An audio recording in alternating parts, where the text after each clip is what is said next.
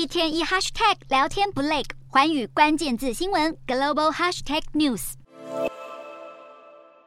照耀在造型流线排列规律的鱼骨式座位上，整体设计时髦又充满未来感。经常拿下航空业奥斯卡奖 Skytrax 全球第一商务舱大奖的卡达航空，商务舱设备一应俱全，三大特色包含座位有拉门，让旅客保有足够的隐私空间。中间排相邻的两个座位还能调整为双人床，更让人惊讶的是，前后左右的座位还能打通为一间四人包厢。除此之外，就连机组人员的服务都大受好评。许多曾坐过卡达航空的旅客都认为，卡达航空商务舱的服务及设设备并不输给其他航空公司，甚至是卡达自家的头等舱。不过，这却成为了卡达航空撤销下一代长途飞机上的头等舱的原因。一向主打五星级服务的卡达航空，竟然选择撤销最高规格的头等舱。卡达航空执行长艾贝克表示，这是因为他们。认为卡达航空的商务舱已经提供了与头等舱并无太大落差的高品质服务，因此航空公司认为他们对头等舱座位的投资并不符合回报。艾贝克也提到，由于新冠疫情缓解，各国都放宽取消防疫规定，让出国旅游的搭机需求节节攀升，而这时各航空公司对机体的需求也水涨船高。英国金融时报报道指出，根据航空顾问业者 IBA 研究，从今年一月至五月，各航空公司已经订购了合计将近一千两百架的全新客机。不过目前无论是空巴、波音还是其他引擎制造商，都因零件短缺而在达成出货目标上遭遇难关。IBA 也预计航空业的供需失衡还会维持一段时间，而各大制造商依然致力于解决供不应求的棘手问题。